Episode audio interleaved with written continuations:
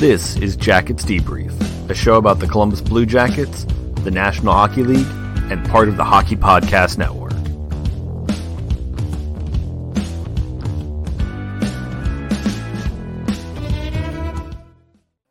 Welcome, everyone, to the Big Midweek Show. Oh, free crypto. What are you doing? Oh, my goodness. Oh, my goodness. It's all... There we go. There's a kitten sound. We've had all our kitten sounds. It's the wrong kitten sound. Here. There we go. There's our kitten sound. Oh, my goodness. Oh, dear heavens. Okay. Why is it so loud? Oh, just the chaos. What is this? No. I don't want to hold this.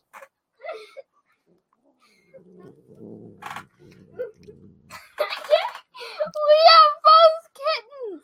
Daddy, put her to the camera. Everybody can see the cats in the camera. Now give me that one. Okay. Are you going to growl some more? Are you happy now?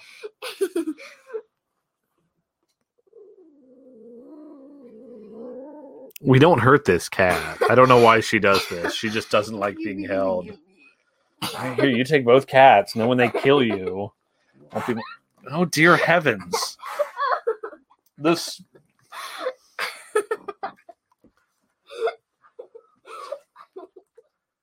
There's not a good transition. But if you know a basketball player that can transition well, pick them for your team in DraftKings. Playing daily fantasy basketball is simple. Just pick your lineup, stay under the salary cap, and see how your team stacks up against the competition. Baseball fans, you may have missed out on season-long fantasy, so now's the time to get in on all the daily stuff with DraftKings. Awesome. Download the DraftKings app now. Use your code THPN during sign-up. This week, DraftKings is putting you in the action with a free shot at millions of dollars in total prizes. That's code THPN, and you get a free shot at millions of dollars in total prizes. Only at DraftKings. Minimum $5 deposit required. Eligibility restrictions apply. Please see DraftKings.com for details. What do you think, Midnight? She's going to scratch your face is what she's going to do. That's what she thinks. The soda of the week is Diabolos, sparkling French lemonade, dragon fruit plum. We're going to try this soda. It's going to smell absolutely terrible. Midnight wants to try it too. No, we're not giving the cat sodas. She is so angry with us now. She hates everyone now.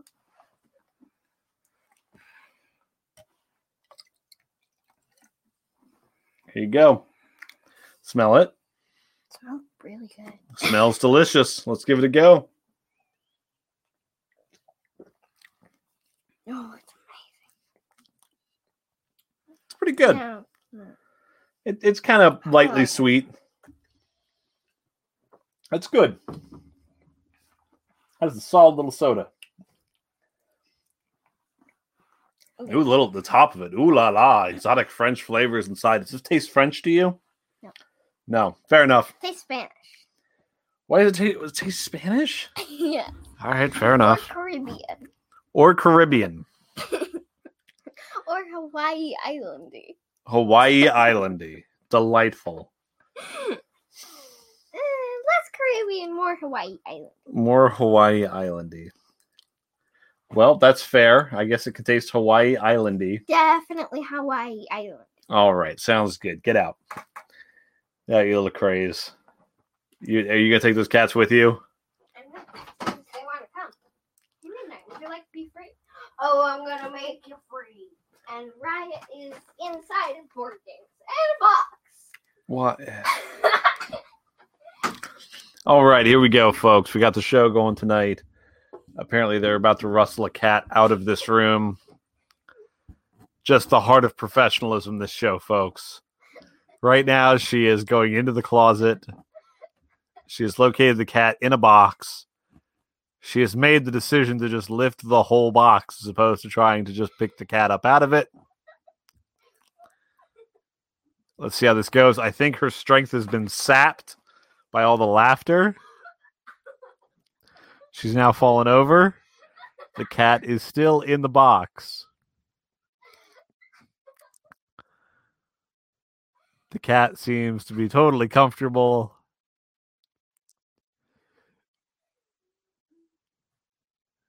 Attempt number 2 is underway. She wants me to be quiet. Oh, she's trying to lift the cat. It all seems too heavy for her. The giggles are back now. Oh, she's got the whole box. She has the cat. Bring it over and show the camera. Bring it over and show the camera that you have a box and a cat. Do you have anything you want to say to our listeners, Lexi, in your moment of triumph? This is a chunky cat. It's a chonky cat. A chonky and loved cat. All right, get you and Chonkers out of here. Little chocolate chip. Uh-oh. She's just, what are you doing? Just go. Now it's tipping over. Why is there things in the box? Just, oh my goodness. Just go. Take her. Okay, folks. Now we're going to start talking about hockey, I guess. Maybe. Oh, dear heavens. You know what? The way the Jackets have played the last few weeks, we don't really need to talk about hockey, do we? We're going to look at the standings. They're bad. Jackets are in last place in the division. In the last 10, they are 1-8-1. They've got 3 points in their last 10 games. From what I can tell, the only team that's close to that is the mighty, mighty New Jersey Devils, who are 1-9 in their last 10 games and who look like they could be overtaken by the Buffalo Sabres. It's incredible, folks. It is incredible. We get to play that fun game where we get to flip the standings upside down. The Blue Jackets are 27th in a league of 31 teams. According to Tankathon, right now they have the 6th best odds at number 1 overall at a 7.5% chance. They got a 15.3% chance at getting the top 2. They are tied for the longest losing streak in the league right now with previously said New Jersey Devils, who are 1-9. So bad. Oh my goodness. Anyway. If I sim the lottery on Tankathon right now, Blue Jackets somehow would move down. But that's just this simmed one. We'll see what happens. We're going to talk more about prospects as we move on here, folks, and throughout the off season and going into the playoffs. It's just bad. I would talk about the last few games the way I normally talk about them, but there's really nothing to talk about. The Blue Jackets were bad, and they lost games. Actually became a little thing going around on Twitters today a little bit. Guy who writes some stuff about hockey opinions, Kent Wilson, just tweeted out nonchalantly, just took a look at their numbers, and wow, something has gone really, really wrong in Columbus this year. I wish I could have ignored that till April the 21st, but that's not how it worked out for me. Jay Fresh Hockey then retweeted it with, you could say that, and it is one of his graphs. Essentially, the graph is meant to show, you know, if teams have a higher expected goals for than against, and there is not a single Blue Jacket this year who has a better expected goals for than against. It's that bad. That's where we are. I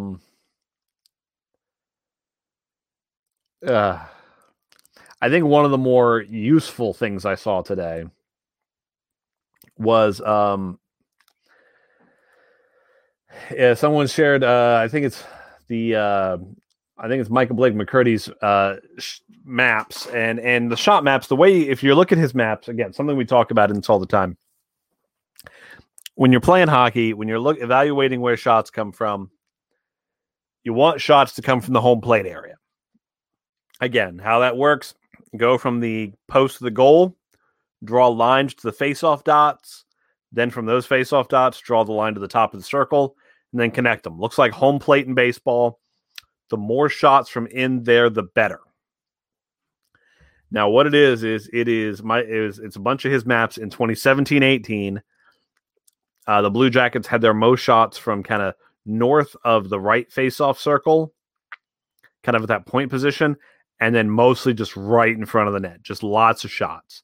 A heavier amount going into the left face-off circle, but a lot right in front. That was in 17 and 18. 18, 19, they've still got a decent amount of shots from right in front, but if you go out about five, you know, if you go out that 7-8 feet from in front of the net, it starts to get blue. Then that right face-off circle, there's quite a few in there. Top of that right face-off circle, a bunch there. In 19 and 20, they actually have less shots on goal from right in front of the net. If you go to the right, there's a few more. Then kind of this nebulous mid-ice area, just above the face-off dots, but kind of in the middle of the ice, there was more there. That was 19-20. Then you get into 20-21.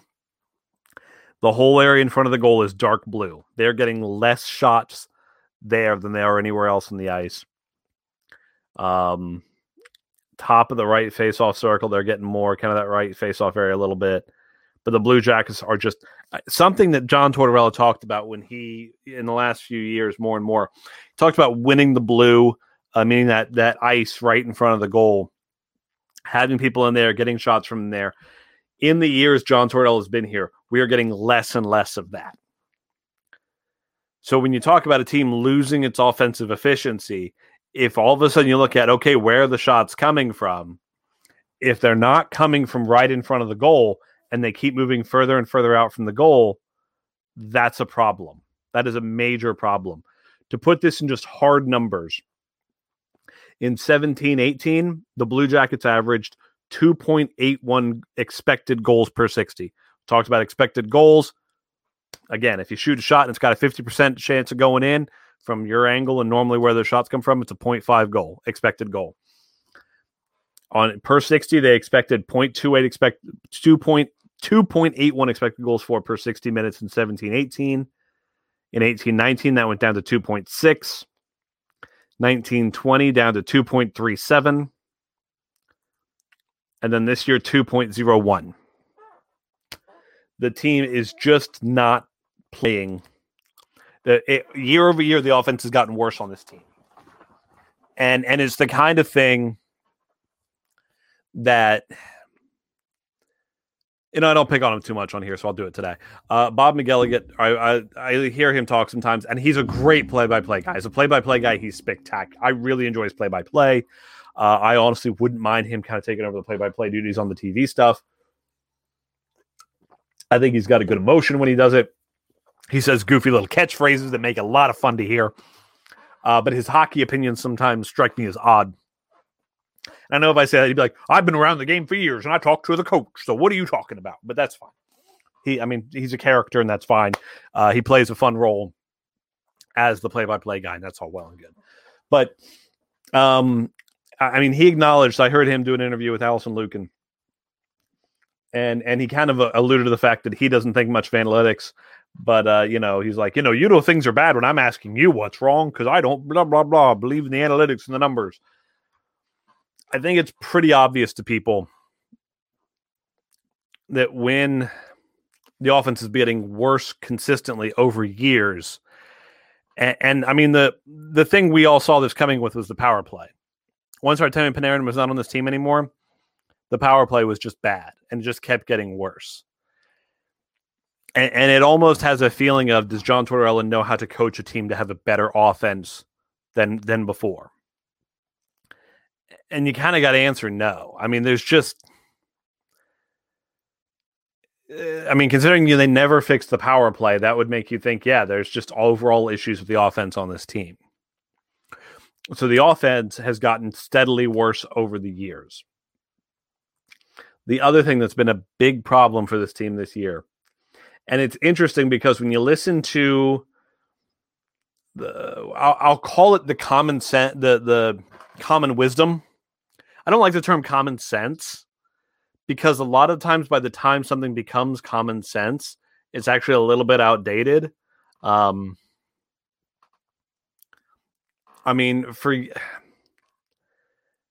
I'm trying to think of things like common sense would tell you that if you drop a feather and a bowling ball at the same time, and that bowling balls would drop faster. But if you do it when there's no air around to make to be wind resistance on the feather, they don't. They drop at the same speed. They've done that experiment in zero gravity environments. There's all sorts of things like that where you're like, well, this is common sense. But then when you kind of get into it, it's like, well, common sense is, but I'll call it the common wisdom that the Blue Jackets goaltending is really the strength of this team. And there's a good number to look at on goaltending, which is goals saved above expected. And again, we're getting into that expected goals metric. Again, if you shoot a shot that's 50% of the time goes in, it's 0.5 goals. So we'll start with the 18-19 season. And the 18-19 season, in the course of 62 games played, Sergei Bobrovsky, if you looked at all the shots that were done against him, you would have expected the opponents to score 159.67 goals. They scored 153. So his goal saved above expected was 6.7. Now, he played 62 games that year. Joonas Korpisalo played 27 games that year. He let in 67 goals. The expected goals was 56.18. So he let in 10.8 goals more than he should have. So it's a negative 10.8 on his goals saved above expected. What that comes out to is when Bobrovsky would play, he would save 0.114 goals more per 60, meaning for any game he would play, he would save about 1/10 of a goal more. Now, I understand, in a game, you can't save 1/10 of a goal, but you talk about it over the course of a season, that's what it comes out to, about 1/10 of a goal per game he saves. Jonas, on the other hand, was negative 0.476, meaning for every game he played, he let in about half a goal more than you would expect. Again, obviously, in one game, you can't let in half a goal more than you would expect, but it would be like in one game, you let in one you shouldn't, the next game you don't, so you've let in half per game. In 1920, both Merzļikins and Korpisalo, and I'm going to go back to the per 60 number because I think that's helpful in telling us per game how many they let in they shouldn't. Merzļikins in 1920 played 32 games for Blue Jackets. He let in 0.07 more goals than would be considered average. So less than 1/10 of a goal per game. Meaning, so if you think about it in terms of an actual number, over 10 games, he would let in one goal roughly that he shouldn't have. So that's not too bad. So you're getting at least average goaltending out of it. But again, this is against the norm, the conventional wisdom that Blue Jackets fans have had, which is that our goaltending is the strength of this team. Joonas Korpisalo last year, negative 0.206 expected goals per 60, meaning he let in 0.2 per game, or about one bad goal every 5 games. Then you go to this year. Merzļikins in 22 games. Goals saved above expected per 60. Negative 0.4. Korpisalo, negative 0.5. Meaning that both of them are running roughly one goal per every 2 games more than they should. It's not a good number. It's not a good number at all.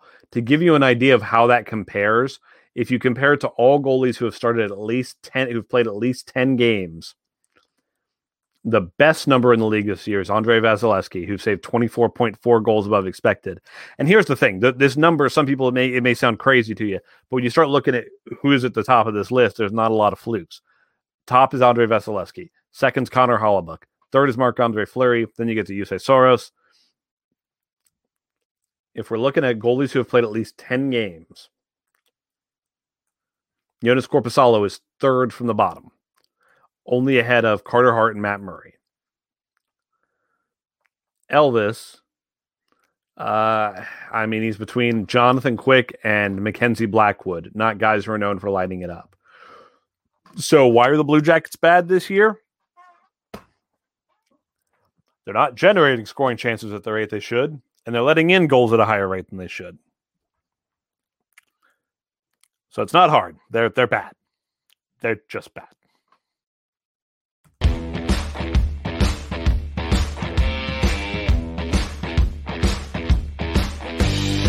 Hello, bonjour, hello, hi, heya, and privyet, hockey fans. Welcome to the Europuck Podcast, the show where two Brits talk all things European hockey as part of the Hockey Podcast Network. If you want to keep updated on all of the latest news, scores or standings from across the European hockey world, you want to get some insight from some very interesting guests discussing their stories with hockey and how the sport grows around in Europe in different interesting places, or if you want to keep updated with all of the leagues across Europe that are either playing, have been suspended, cancelled, delayed indefinitely, then do check out our latest episodes of the Europuck Podcast every Friday as part of the Hockey Podcast Network. We have a YouTube channel, the Europuck Podcast, and you can listen to us wherever else you get your podcasts. So check us out every Fridays and we'll see you there, folks.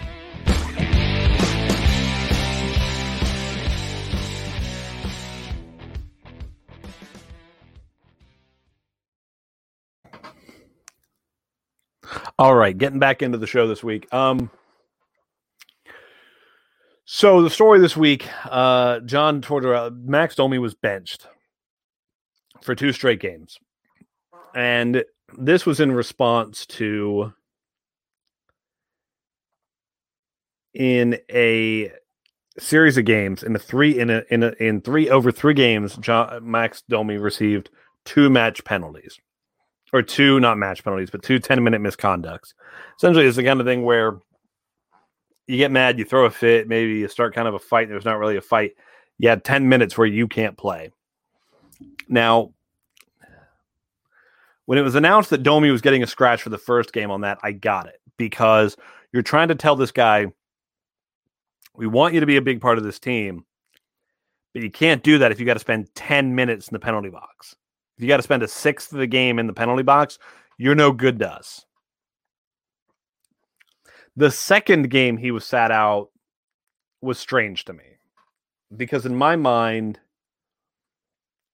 you are trying to build something for next year. You're trying to get a sense of these guys. You're trying to figure out these guys that you need to move or these guys that you need to, you think can be part of this and build around. What are you doing? So that was strange. Then what made it more interesting, I listened to, and I would recommend everybody going to listen to this, the Athletics Hockey Podcast, their daily hockey, or not, I guess no, their daily show. They do it, I think, two or three times a week. But their Wednesday episode this week had was done by Pierre and Scott Burnside. They interview Jarmo. And this was really interesting stuff if you're a Blue Jackets fan. Probably one of the more interesting things was him talking about his relationship with John Tortorella. And he actually even said on it, you know, with there's times we disagree, like when he benched Laine, I kind of got it, but I didn't think the punishment fit the crime, so to speak. And I think the thing about Jarmo Kekalainen is Jarmo Kekalainen tends to almost never take laundry public. I think he values a sense of professionalism. And so it was interesting to hear him talk about it that way. And I wonder if that's happened in this situation. I don't know. I think it's part of the reason there was apparently Darren Dreger said tonight on the NBC pregame show that there was a strong sense that Tortorella was done in Columbus. That he was just going to, again, his contract's up, so it's not exactly being fired. It's just they're not renewing him. They're going a different direction. And this all kind of ties back to what we've been seeing with the expected goals for and where the team's shooting. It doesn't feel like this team's being built for John Tortorella and his coaching style. I mean, if you were building this team for John Tortorella's style, and you think of John Tortorella as your long-term guy, I don't know if you ever trade Josh Anderson for Max Domi, because I think Max Domi is a different kind of player than Josh Anderson. I'm not saying Josh Anderson's not great. I mean, Josh Anderson's a great player. John Tortorella wants those guys who are going to go in, hit people, and when you're talking about what is being built up, you're talking about getting guys like, I mean, I know Patrick Laine was kind of, you had to trade because you were losing Dubois, but then you talk about going out and, getting a Max Domi. going for some of these smaller forwards like Roslovic, Texier. Not saying they can't play rough physical games, but it just doesn't seem to be the fit that you would expect. I really believe that there is this kind of divergence in the style Jarmo wants the team to go in and the style Torts is comfortable coaching. And John Tortorella is a good coach. John Tortorella's had a lot of success in the National Hockey League. But I don't know if John Tortorella has that skill that a lot of coaches do of, I'm going to sit back, I'm going to change up the system to fit the talent I have. I mean, other than just saying, okay, go in attack, or, oh, we're going to draw back and play defense, it doesn't seem like there's a whole lot of adjustment there in what's going on. But yeah, it was a fascinating discussion from Jarmo. The thing I really found interesting was his kind of defense of they asked him pretty directly about the whole idea that Columbus is a place guys want to leave.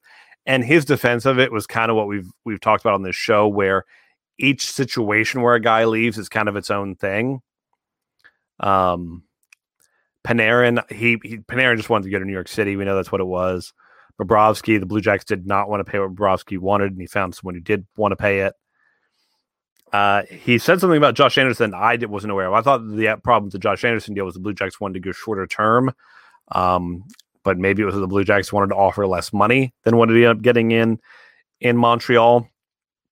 And Jarmo even made the comment that with taxes, he might have made more in Columbus than he does in Montreal. I don't know.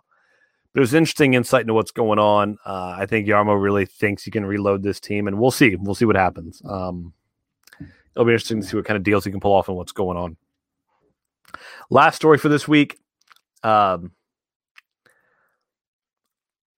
was an interesting discussion here. So Robin Lehner, in a press conference on Wednesday, I'm just going to read what he said. They told me yesterday that they're surveying all the teams to see who has taken the vaccine and who has not taken the vaccine. And they're not going to change the rules for us players until all the players have the vaccine at the same time, so it's not a competitive advantage, Leonard said in an impassioned news conference Wednesday.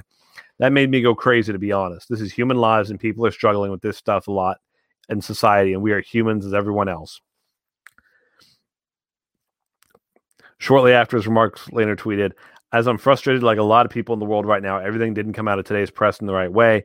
Main point is that we need to take the mental health important as well in this situation. It has a huge impact on everyone in society. So apparently there was a communication somewhere along the line. Apparently both basketball and baseball have stated that when 85% of players and staff on a team are vaccinated, the league can start to ease restrictions when it comes to things like gatherings and frequency of testing. Lehner said he was told the NHL would adopt a similar policy. That was a lie, Lehner said, a blatant lie. Lehner said he spoke yesterday with NHLPA representatives who had been in communication with the NHL. The response came from Deputy Commissioner Bill Daly. His quote, it's been a matter that's been raised and discussed as between us and the NHLPA, but no decision to modify has ever been made nor communicated to anyone.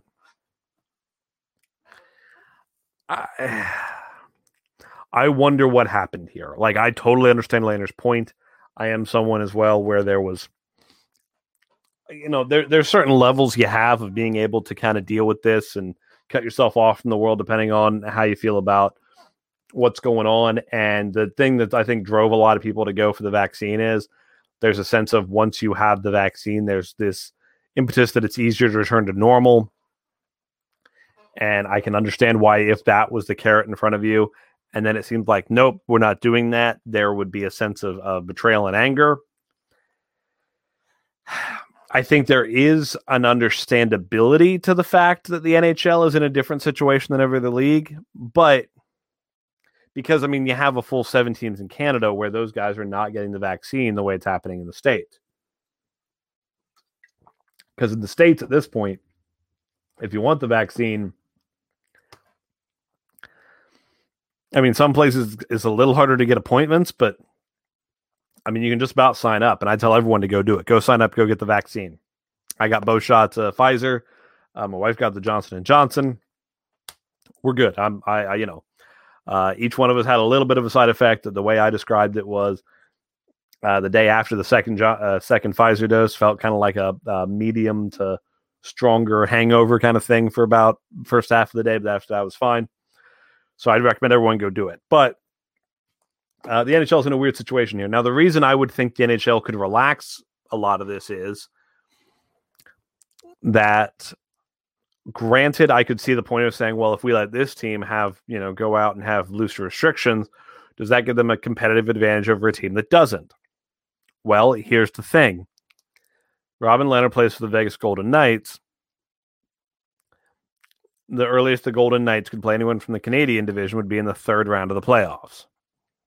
Because of the way the league is structured this year, these teams aren't playing each other week to week or day to day. So for that to be the reasoning, unless the deal you want to work out with the PA is that, you know, once you get to the second round of the playoffs, you go back into the same kind of lockdown that the Canadian teams have to do. So then you have the competitive advantage held in or something. I don't get it. I mean, it feels like the NHL thought they should have it, like the players thought there should be a plan and there wasn't one. I don't know. Anyway, folks, we got a few games left. I'm not even going over which ones are which because at this point we'll get there when we get there. Expect to start talking more draft and off season here soon, but thank you very much for watching. Please subscribe to the show, comment and share and all that good stuff. Thank you very much and go Jackets. Please subscribe to the show. Follow us on Twitter @Jackets Debrief and thank you for listening.